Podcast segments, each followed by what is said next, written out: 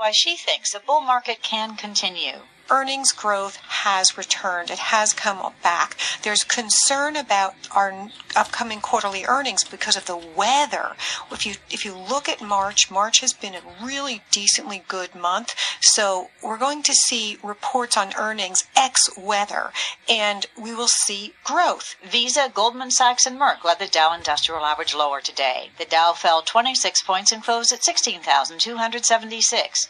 The S&P 500 declined 9 points, closing at 1857, and the Nasdaq lost 50 points and closed at 4226. That's a Bloomberg Market Minute.